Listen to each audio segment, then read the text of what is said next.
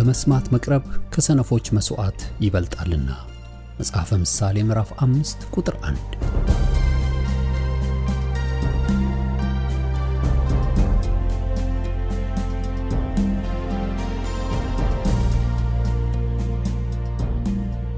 ይህን የእውነትና የሕይወት ድምፅ አገልግሎትን ለማድመጥ መቅረቦ ብልህነት ነው። ስለዚህ ጊዜውን ሰጥተው ለማድመጥ መወሰኖ ማትረፊያ ይሆኑሎታል። በዚህ አገልግሎት የእግዚአብሔርን ቃል ብቻ ይማራሉ። በተለያዩ ርዕሶች ላይ ውይይቶች፣ ጥያቄና መልሶችም ይካሄዳሉ። እርስዎ ከዚህ ቀደም በግል ጊዜው መጽሐፍ ቅዱሶትን ሲያጠኑ የተፈጠረቦት ጥያቄ ቢኖር በቃሉ ባለቤት በመንፈስ ቅዱስ አማካኝነት ምላሽን እንዲያገኙ ወደዚህ አገልግሎት ጥያቄውን መላክ ይችላሉ። የእውነትና የሕይወት ድምፅ አገልግሎት ከአጥቢያ አብያተ ክርስቲያናት ጋር በመተባበር የክርስቶስን አካል በቃሉ የማስታጠቅን አገልግሎት ለመስጠት በእግዚአብሔር ጸጋ ይተጋል። አሁን ለዛሬው ወደ ተሰናዳሉ የቃሉ ድግስ ልጋብዞ። መልካም የበረከት ጊዜ።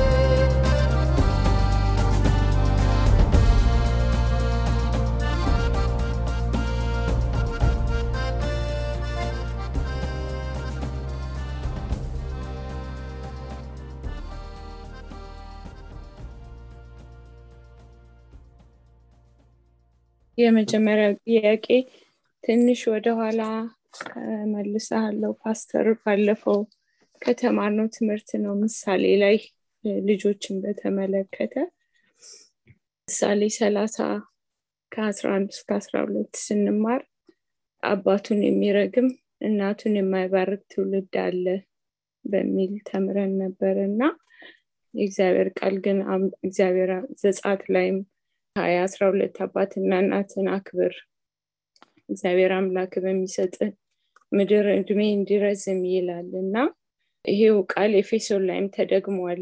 ልጆች ልጆቻችሁን በጌታ ምክር በተግዛዝ አሳድጓቸው እንጂ አታስቆጣቸው ይልና ደግሞ አባትና እናትን አክብር መልካም እንዲሆንልህ እድሜ እንዲረዝምም ይላል እና ግን ለምሳሌ አሁን አንዳንድ ልጆች በወላጆቻቸው የተጎዱ የተለያየ ጥቃት የደረሰባቸው አሉ እና እንደ እግዚአብሔር ቃል የሆነው በረከት እንዲያገኛቸው ከእርግማን እንዲወጡ እንዴት ነው እንደዚህ አይነት ልጆችን ማገልገል የምንችለው?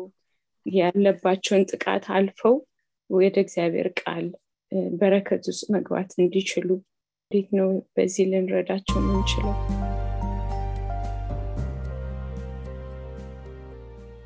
እሺ ጌታ ይመስገን። እንግዲህ ብዙ ምክር ሊኖረው ይገባል። ምክንያቱም ሰፊ ነገር ነው ያነሳሽው እና የመጀመሪያው ነገር ጸሎት ነው።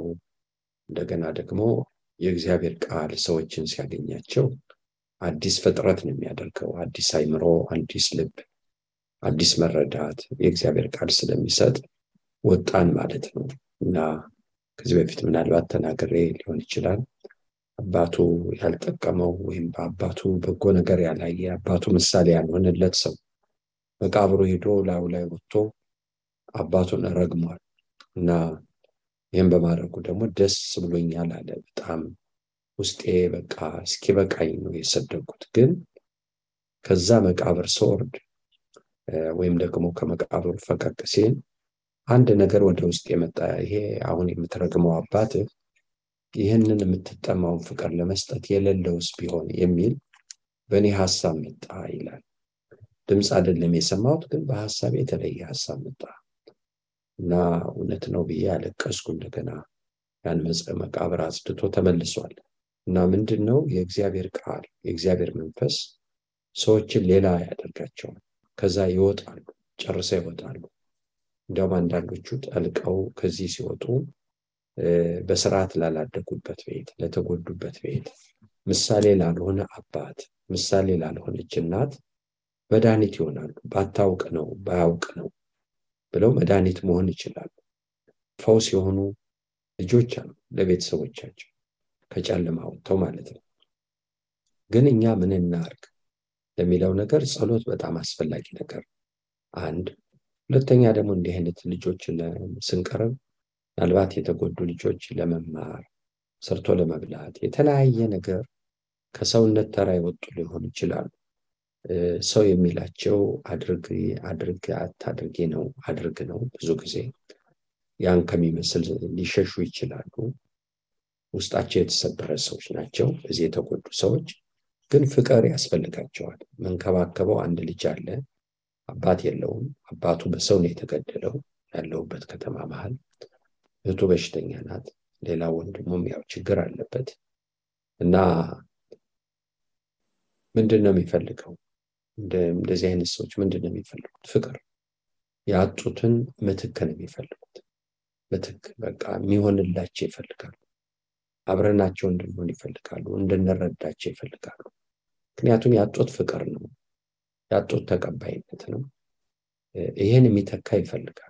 ይህን መሆን ከቻል በእግዚአብሔር ጸጋ ይወጣሉ፣ ከዛ ይወጣሉ። እግዚአብሔር የተመሰገነ ይሁን እና ትልቁ መሳሪያ ፍቅር ነው። ትልቁ መሳሪያ ለእነኚህ ሰዎች የሚኖረን አቬሌቢሊቲ ነው። ይሄ ይረዳቸዋል።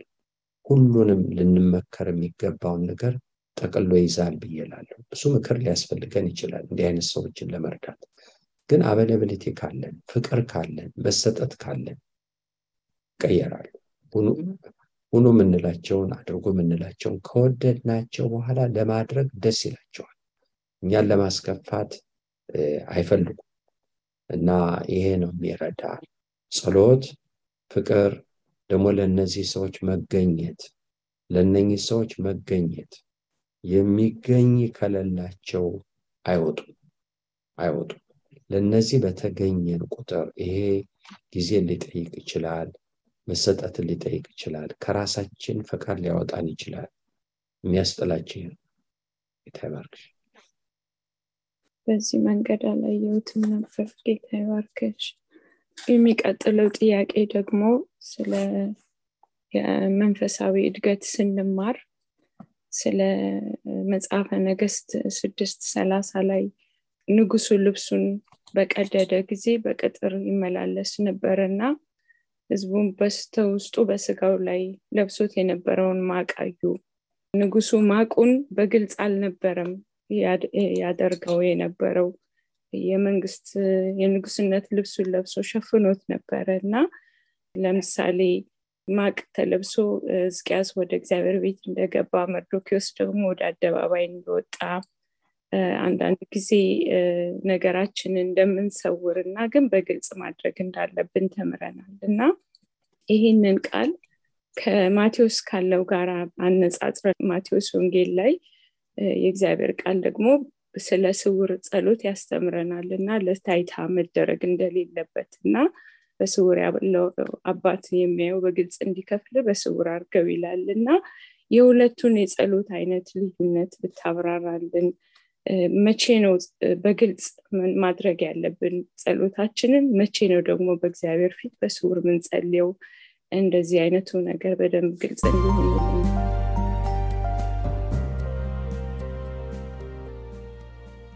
እሺ ጌታን እጅግ አድርገን እናመሰግናለን። ሁለቱ ጸሎቶች በጣም የተለያዩ ናቸው። ጌታ በማቴዎስ የተናገረው ምንድን ነው?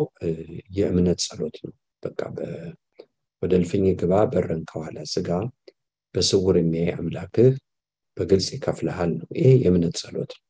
የምንጸልየው የማንኛችንም የዕለት ዕለት ህይወት ጸሎታችን ይሄ ሊሆን ይገባል። ወደ እግዚአብሔር ፊት የመቅረብ በርን መዝጋት፣ በርን መዝጋት ማለት ከሌሎች ነገሮች መወገድ በራ አጠገባችን ላይ ሴልፎናችንን አስቀምጠን ተንበርክከናል ብንል እየጸለዩ ማን ደወለ፣ ማን ቻት አረገ፣ ማን አደረገ፣ ይሄ ጸሎት አይደለም። በራችን አልተዘጋም።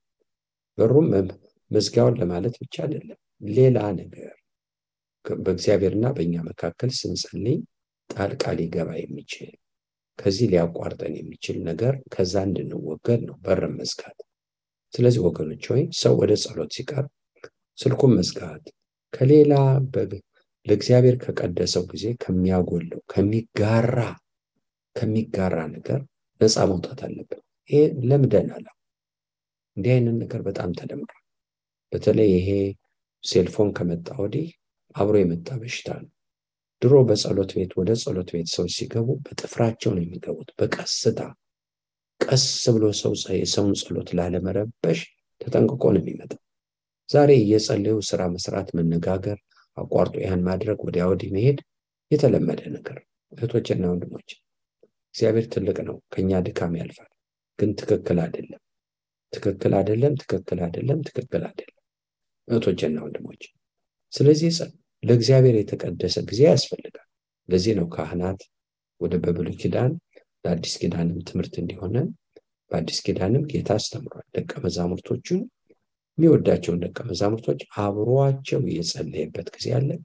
ብዙ ጊዜ ግን ሲያዩት በሩን የዘጋ ጌታ ነው። ጌታ በሩን ይዘጋል። ምን ማለት ነው? ተለይቶ ለብቻው ይጸልያል። ተለይቶ ለብቻው ይጸልያል። ይሄ መለየት ማለት ከምንም ነገር ማለት ነው። እህቶችና ወንድሞች ይህን እናሳድግ።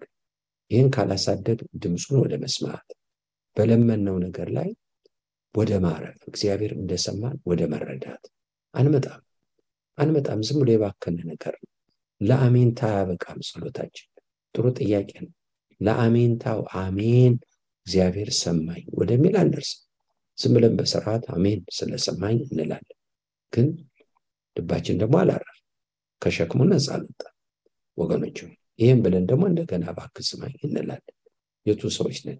እነዚህ ሁሉ ወደ እግዚአብሔር ወደ ትልቅ አምላክ እኮ ነው እስኪ አስቡ፣ አንድ ንጉሥ ፊት ቀርባችሁ ለጉዳያችሁን እያነጋገራችሁ እስኪ ቆየኝ ቻት ያደረገ ሰው አለ ወይም ደግሞ ስልክ ስልካችሁን ብታው ምን ይባላል? እግዚአብሔር እኮ ንጉሥ ነው፣ ቅዱስ አምላክ ነው።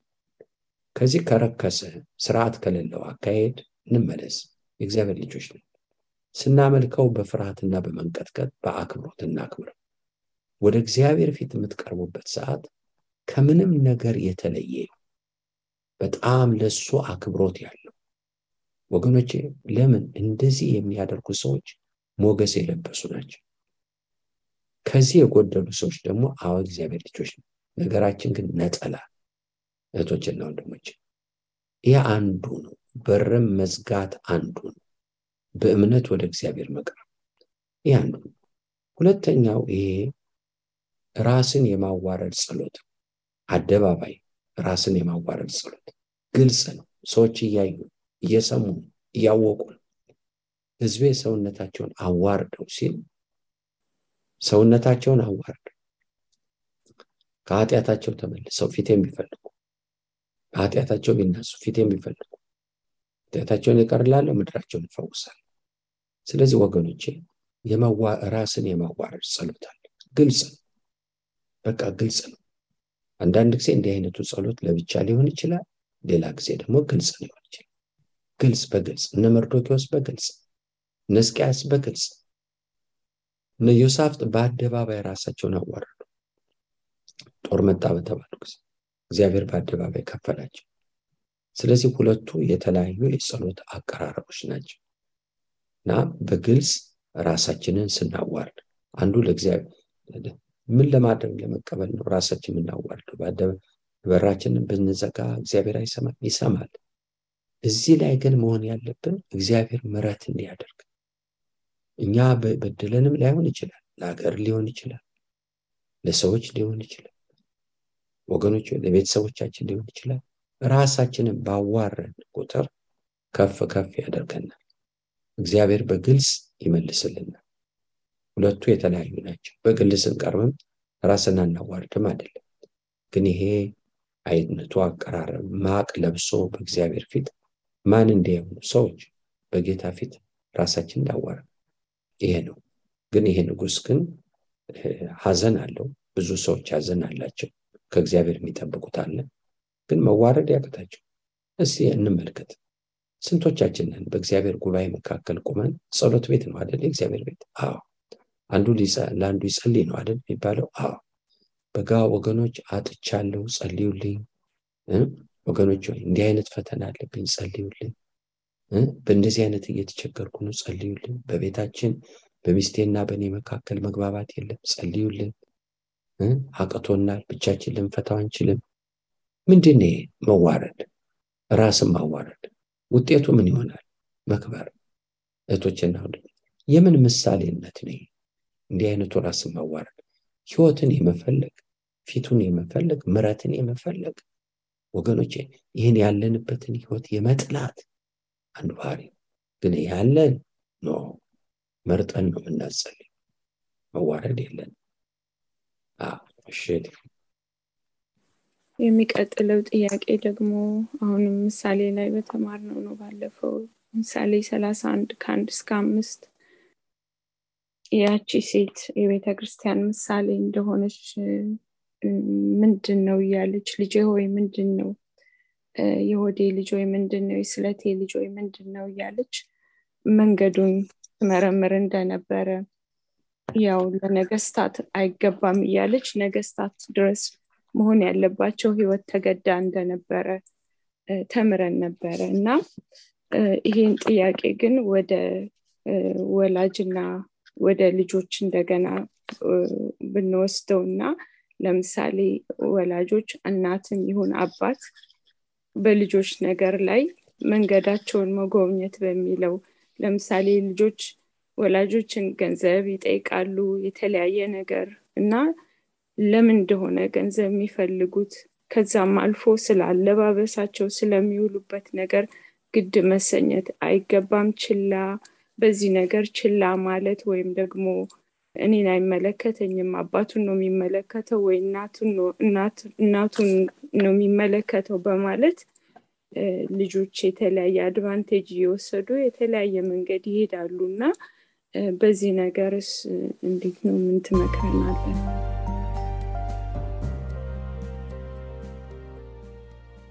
እንግዲህ ያው ሁላችን ስተት ውስጥ ሁላችን አለንበት እንግዲህ አንደኛ በሰለጠነው አለም የራሳችን ህይወት ለመምራት ወላጅ ለመሆን ይህ አንዱ ቻለንጅ ነው። በሌላ በኩል ደግሞ የራሳችን መንፈሳዊ ህይወት በመንፈሳዊ ህይወት ልጆችን ለማሳደግ እሱም ደግሞ ሌላ ሌላ ተግዳሮት ነው።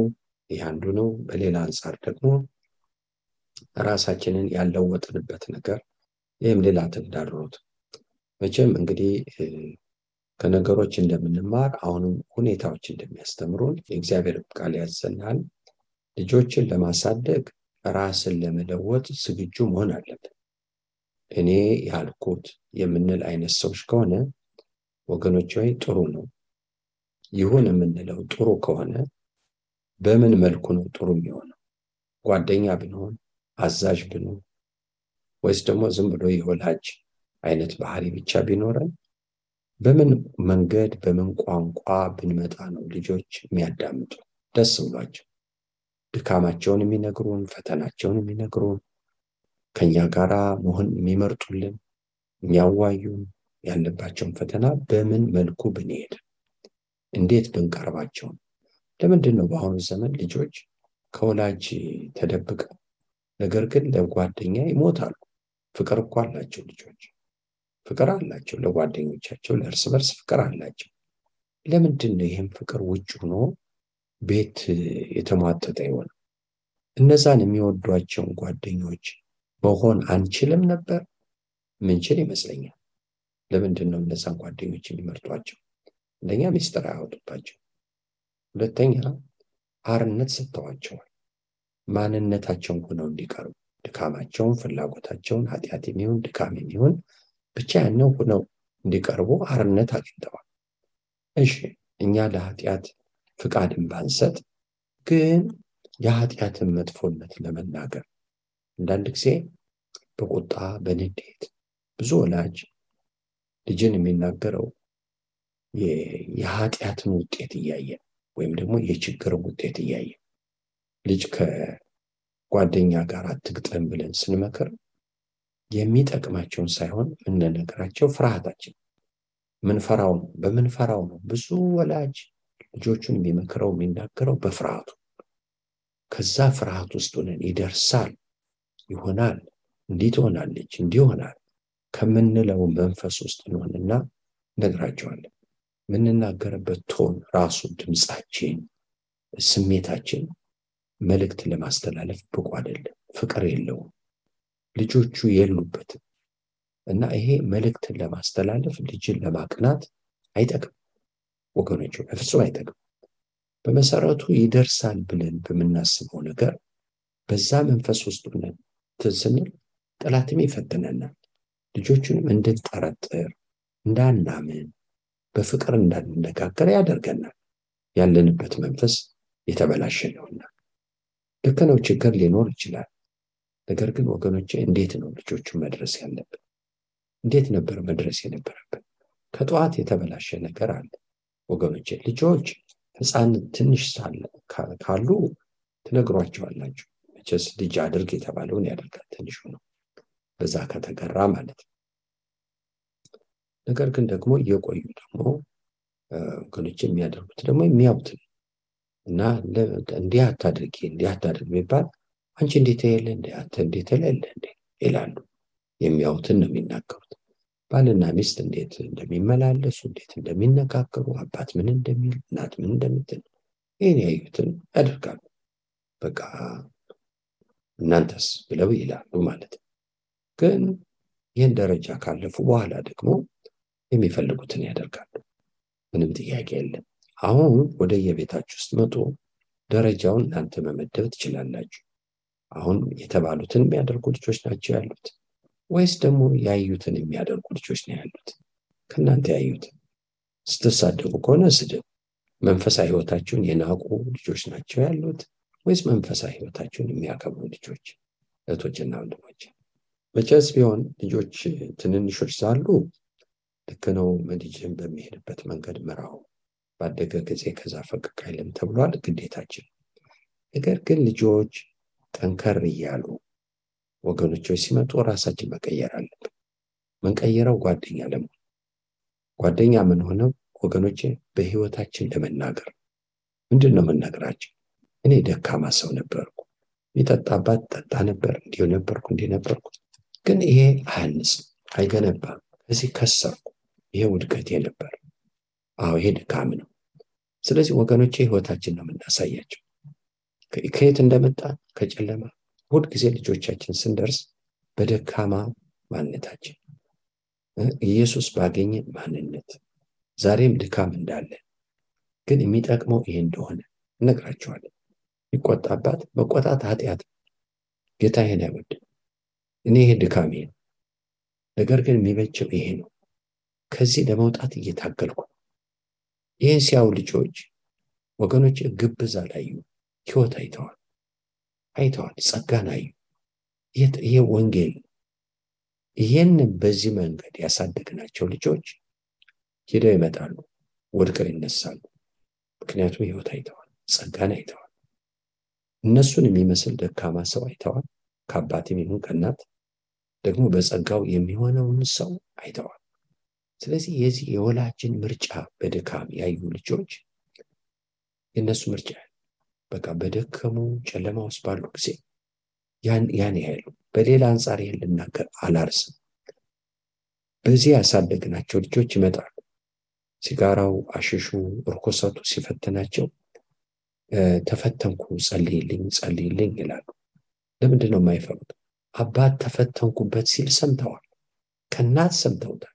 ኃጢአት እንደሆነ አዳም እንደሆነ ለምንድን ነው ይህን የማይሉት? ለምን ይሄን አይሉት? እስቲ አንድ ጥያቄ ልጠይቃችሁ። የሴት ወግ እናት ሲደርስባት ወይም ደግሞ ልጅ ለአቅመ አዳም ስትደርስ ወዴት ትሄዳለች? ወደ እናት። ለምን? እናቷ ጋር ያንዳለ ታውቃለች። እንዲህ አይነት መጣ ችግር መጣብኝ ብላ ትነግራለች። ከእናት ጋር ሚስጥሯን ታደርጋለች። ለምንድን ነው አባቷ ጋር ማትሄደው? ኖ አባት ያ የለውማ። ለእናት የምትሄደው ይሄ ባህሪ እሷ ጋር ያለ እናቷ ጋር አለ። ምንድን ነው የሚያደርግሽ ብላ ትጠይቃለች። እህቶችና ወንድሞች ወንድ ልጅም እንዲሁ አባቱን መጠየቅ ያለበት።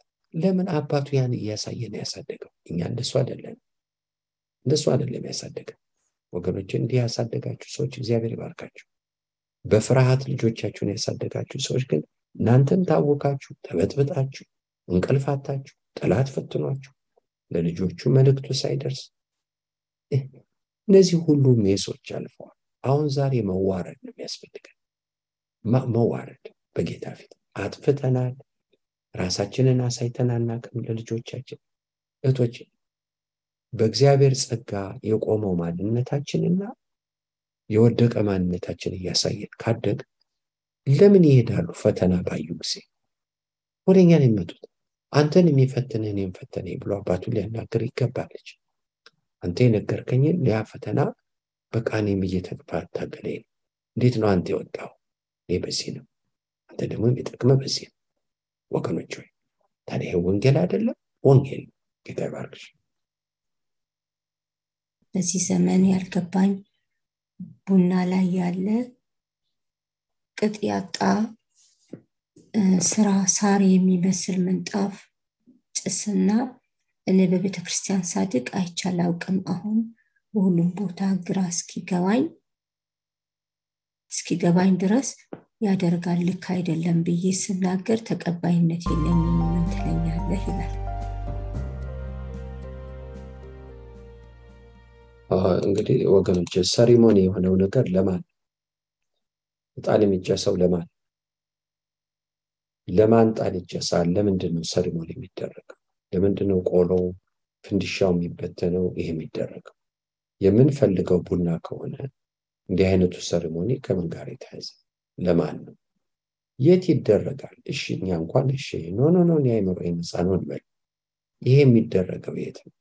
በየዛር ቤቱ እኮ የሚደረገው ይሄ ይሄ በብዛት የዛር ceremony ስርዓት በዛር ቦታ መንፈሱን ለመጥራት ከሚደረግበት አንዱ የመናፍስቱ መጥሪያ መንገድ ይሄ ነው።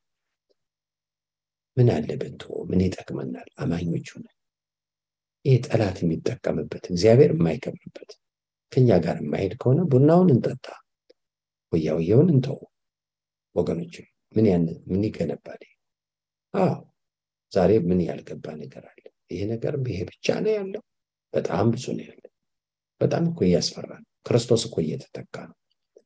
እንግዲህ በመጽሐፍ ቅዱስ የተጻፉ መልእክቶች ለምሳሌ በወደ ገላትያ የተጻፈው መጽሐፍ ጸጋን በሕግ ሲተኩ፣ ወደ ሌሎቹ ቦታዎች ደግሞ የተጻፉት መጽሐፍ ወደ ቆላስይስ የተጻፈው መጽሐፍ የጸጋውን መንገድ ሌላ በእውቀት ምናምኑ ሁሉንም ነገር ቀላቅሎ ማምለክ ይቻላል ክርስቶስን ይዞ የሚባል ወገኖች እዛ ተሰሎንቄ ላይ ተጽፈዋል። በዓላቶችን፣ የመላእክት አምልኮ ወዘተረፈ እነዚህም ሁሉ ሲቀላቅሉ ነው ለማጥራት እነዚህ ደብዳቤዎች የተጻፉት። ሰው በጠራ መንገድ ኢየሱስን ብቻ በጸጋው ብቻ በቃሉ ብቻ በእምነት ብቻ ስር እንዲሰድ እንዲያድግም የተጻፉት እና በአሁኑ ዘመን እኛ ደግሞ ልክ በዛም ጊዜ እነ ጳውሎስ መልእክት እየጻፉ እምነትን ከቆሻሻ ነገር ያጠሩ እንደነበር ሀይ የሚለን የለም። ብዙ ጃንክ እየከተትን ኢየሱስን እየተካ ነው። አዎ ኢየሱስን ሌላ አልጠራን። ነገር ግን እንደ ቃሉ ካልሆነ መንፈሳችንን ካልጠበቅን በስርዓት ካልሄድ ምን ይባላል? እና ወገኖቼ ብቻ አይደለም ብዙ የማያንጹ ነገሮች ገብተዋል። ብዙ ነገሮች ገብተዋል። መገኘት የማይገባን ቦታ በባህል ተብለው በአሁኑ ዘመን ባህል ነው ምንም አይደለም እየተባሉ በመጡ ነገሮች ላይ ግንባር ቀደም ተወናዋኞች ነን። አማኞቹ አገልጋዮቹ ምንም አይደለም እየተባለ ስለዚህ ምን ማለት ነው? በሴሎ ሴሎ በሚባል ኢያሱ የመገናኛውን ወይም ደግሞ የማደሪያውን ድንኳን በተከለበት ስፍራ ብዙ ነገሮች ነበሩ ወገኖች፣ ጣዖቶች ነበሩ። እነ ሚካ የሰሩት ጣዖት ሁሉ ነበር። ያልነበረ ጃንክ አልነበረ። ዛሬ እግዚአብሔርን ቤት እንዲህ ማድረግ የለብን። ይሄ ህይወታችን መጠበቅ አለበት። የክርስቶስ ነኝ ካል የክርስቶስ ልንሆን በምንችልበት መንገድ ራሳችን እንቀድስ። የባህልም ሁነን የከሌም ሁነን የዚህኛው የዛኛው ሁነን የጌታ ነኝ ማለት አንችልም። ቁራሹን የሰጠነው ከሆን ጨርሰን እንሆን። ይህን ከመሰለ ከባህልም ከወግም ከስርዓትም ምንም አይደለም ከምንለው እንውጣ ወገኖች። ከሆን ከሆን እንሁን፣ ከተቀደስ እንቀደስ፣ ጌታን እንምሰል። እሺ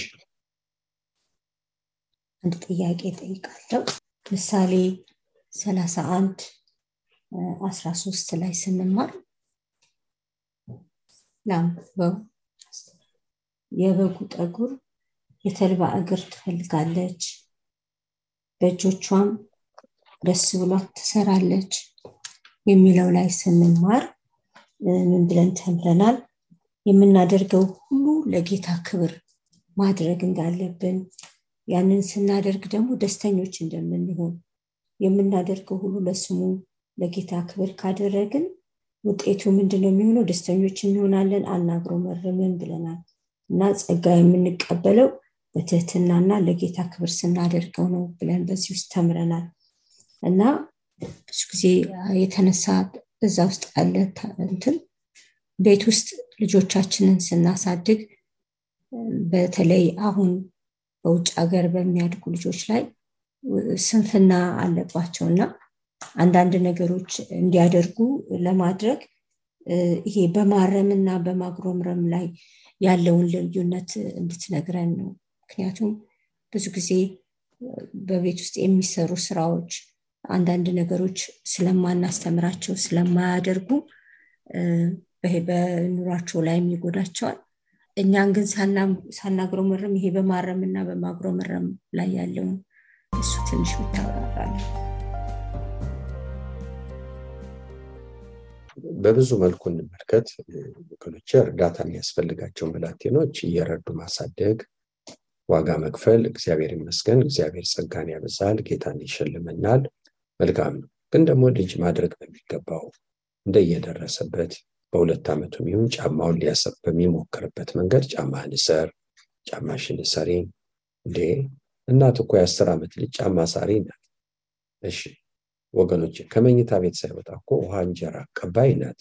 የብዙ ልጆች እኮ መኝታ ቤት ነው የሚበሉት። አምጪ ብለው የሚያዙ ናቸው እና እነኝህን ሰዎች ሰርታችሁ ብሎ ከየት የመጣ ነው? በምን አደጉ? በምን ተቀርጸው አደጉ? ምን እያዩ ነው ያደጉት? እህቶችና ወንድሞች እና አንዳንዱ ነገር እኮ የተከልነው ነው እያደገ ያለው። ተክለን ያሳደግነው ነው አድጎ ውጤቱን እየተለቀመ ያለው። እህቶችና ወንድሞች እንደዚህ ነው ያሳደግነው? አይደለም። ፍቅር ነው መራራት ነው ወገኖች። ወይ እናት የምታደርገው መሰጠት ፍቅር ነው ግን ቅርጽ ነበረው። ነገን እያየች ነው ያን የምታደርግ የነበረው። አይደለም አይደለም። እንደዚህ የሆኑ ልጆች ከየት ይምጣ? ምክንያቱም እነሱ የሚያውቁት ህይወት መጠየቅ ነው እና ጠይቆ መቀበል። ወገኖች ወይ ይህን እንደ ነውር እንደ ነውር መቁጠር በጣም አስቸጋሪ። አንድ ቤተክርስቲያን ላገለግል ሄድኩ አስታውሰዋለሁ። ከዛ በኋላ አገልግሎት ሲያልቅ ትንሽ ልጅ የፊት መታጠቢያ ላይ መድረስ አቅቷታል። እና ለመታጠብ ነው እጇን የምትሞክረው። በጣም ትንሽ ናት ከመታጠቢያው በታች ናት። እና ልርዳሽ ወይ ስላት ምን ነካ? እጅ አለኝ እኮ አንድ ካፕ አይደለሁም አለች በጣም ደነገጥኩ። እሺ ብዬ ተውኩ። ደግሞ ሌላ ልጅ መጣች። እቺ ደግሞ ከእሷ ታንሳለች። ግን ከዚህ ከኩለር ውሃ ቀድታ ለመጠጣት ነው የምትሞክረው።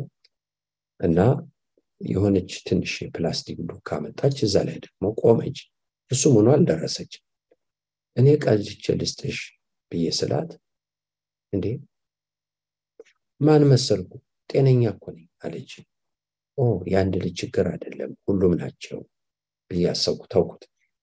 እና እዚ ያሉትን ወገኖች እንደዚህ ስላቸው እንዲህ አሉኝ ስላቸው አዎ እዚያ አካባቢ እኮ ልጆች እንደዚህ ናቸው ወላጆቻቸው ሁለት ሶስት ስራ ነው የሚሰሩት። ጠዋት ወጥተው ማታ ነው የሚመጡት። ባልና ሚስት ተፈራርቀው ነው የሚኖሩት። ልጆቻቸውን ከጠዋት ጀምሮ እንዲህ አድርገው ቀርጸው ካላሳደጓቸው አንዳቸው ቤት መቅረት አለባቸው። ግን ልጆቹ ተቀርጸው ነው ያደጉት። በቃ ይህን ያደጉት። ተረጃ አደርጉ እያንዳንዱ ሰው ድርሻ አለው በህይወት ውስጥ። ትልቅ ትምህርት ተማሩ ስለዚህ ከህይወት ከሚጠይቀው ነገር ጋር ለመሄድ ልጆቹ ተቀርጸዋል። ይሄ ግልጽ ነው። ውሃ ቀድቼ ልስጤ ስላት አካለ ስንኩል አይደለም አለች። ወገኖቼ ይህን ማድረግ አይቻልም ነበር? ይቻላል። መኝታ ቤት ምግብ ከማቀበል ቁጭ ብለው እኮ ዛሬ ልጆች ናቸው ወላጆቻቸውን ውሃ አቀብጭኝ ይህን ስጭኝ የሚሉት። ነውር አይደለም። ይህ ነውር አይደለም በእግዚአብሔር ፊት። እግዚአብሔር አያዝንም። እህቶችና ወንድሞቼ ያዝንም ዋጋ ሳለው በእግዚአብሔር ፊት ምን ዋጋ አለው ሰው አበላሽተን ሽባ አድርገን እህቶችና ወንድሞች ምን ዋጋ አለው ከዚህ ውስጥ ምን ይወጣ ተቸግረው ብንረዳ ዋጋ አለው በሚያስፈልግ ነገር ስንረዳ ዋጋ አለው ነገር ግን ደግሞ መቅረጽ ባለብን ነገር አለመቅረጽ ችግር ነው። አባት ተይ ያለ እንደሆን እናት ተደብቃ ታደርገዋለች። ልጆቹ ሁለት አድርገው ሰዎችን ማየት ይጀምራሉ። አባት ሲኖር ምን እንደማያደርጉ ያውቁታል። እናት ስትሆን ያደርጉታል። አንዳንድ ጊዜ አባት ጥሩ ለመባል የሚያደርገው ነገር አለ። ሌላ ጊዜ እናት ጥሩ ለመባል ደግሞ ብታደርገዋል። ይሄ ጥሩ አይደለም። የመጣንበት መንገድ ጥሩ አይደለም። ስለዚህ ወገኖች ወይ በአጭር ቃል በአጭር ቃል ወደ ገጠር እንመልከት። የገጠሩን ሰው እንመልከት። ወደ ገጠር ወደ ኋላ ወደ ኋላ ሁላችን የመጣንበትን አካባቢ ስንመለከት ገጠሬ ቤተሰቦች ካሉ ሁሉም ልጅ ስራ አለ። ሁሉም እስትንፋስ ያለው ሁሉ ስራ ውሻው ስራ አለ።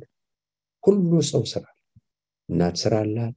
ህፃኑ ልጅ ፍየል ይጠብቃል፣ ወይን ያደርጋል፣ ያርማል፣ ይህን ያደርጋል፣ ውሃ ይቀዳል፣ በዚህ ይወጣል። ሁሉ ሰው አለ። ሁሉ ሰው አለ። እሺ ከተማ ነው። ሁሉ ሰው ህይወት ተግባር ሊኖረው አይገባል፣ ሊኖረው ይገባል። እህቶችና ወንድሞች፣ ስለዚህ ወደ ገጠሩ ማንም የማንም ጥገኛ አይደለም። ልጆች ይሰራሉ፣ ወላጆችን ይረዳሉ፣ ተቀርጸው ያድጋሉ፣ ኑሯቸውን ይኖራሉ።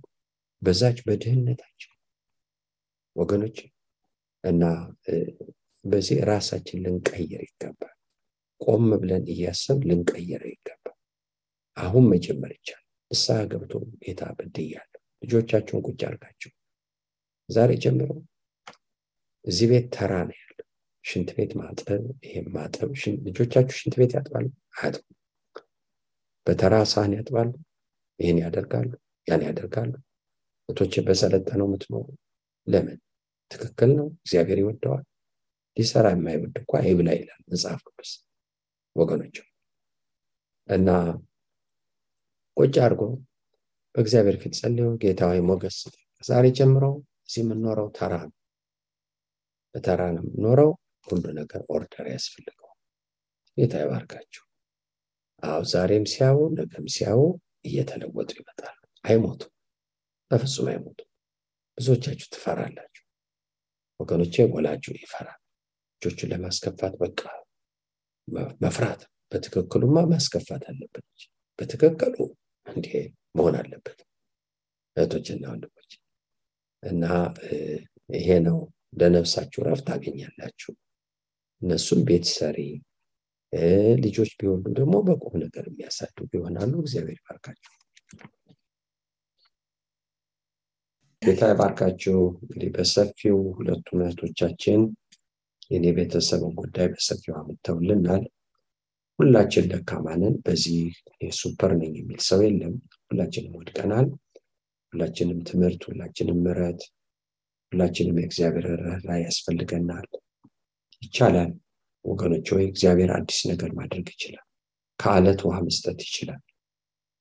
ከሰማይ እንጀራ ማዝነብ ይችላል።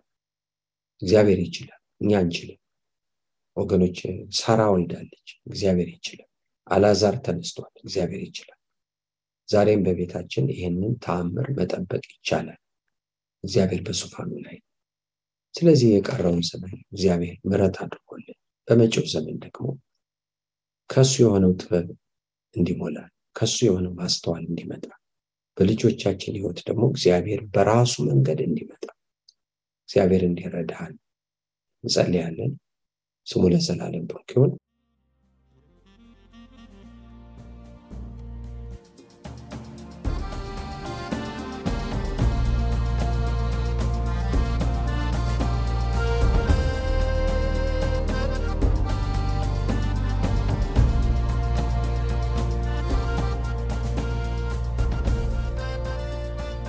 እስካሁን ሲያደምጡት በነበረው የቃሉ ትምህርት እግዚአብሔር በመንፈሱ እንደተናገሩትና እንዳስተማረው ተስፋ እናደርጋለን።